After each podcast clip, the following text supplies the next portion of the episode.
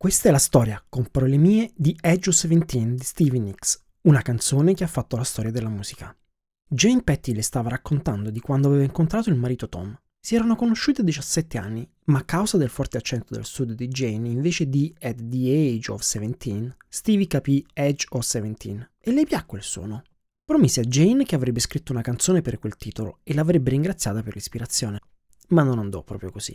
Nel dicembre del 1980 John Lennon fu ucciso e Stevie non riusciva a consolare il suo compagno che era un buon amico di Lennon e come se non bastasse, lei dovette volare a Phoenix per raggiungere suo zio Jonathan che stava morendo di cancro.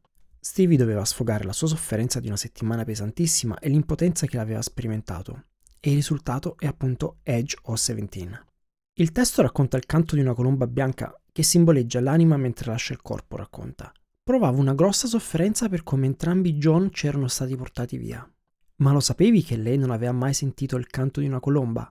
Lo sentirà per la prima volta 40 anni dopo aver cantato quel pezzo nel 2020.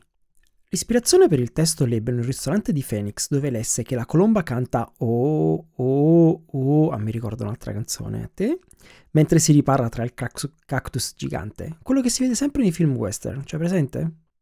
Pubblicata nel suo album di debutto da solista Bella Donna, sarà il terzo singolo, ma non raggiungerà mai la top 10. Si fermerà appena all'undicesimo posto. Ciò nonostante la canzone più famosa e riconoscibile di Stevie Nicks, interpretata poi anche da molti altri artisti dopo di lei. Ma che fine fece la promessa di scrivere una canzone per Jane e Tom? Tom scrisse Stop Dragging My Heart Around assieme a Mike Campbell e Stevie la cantò insieme a lui, fu un bel duetto. Pubblicata nello stesso album, questa sì raggiungerà il terzo posto in classifica. Io sono Davide Fiorentino e questa era la storia di Edge of 17 di Stevie Nicks, una canzone che ha fatto la storia della musica. Qual è la canzone di cui vorresti sentire la storia? Dimmelo su comparolemie.it slash messaggi o scrivimelo a messaggi at comparolemie.it. Segui con parole mie per non perdere i prossimi episodi e io ti aspetto qui per la prossima storia, sempre con parole mie.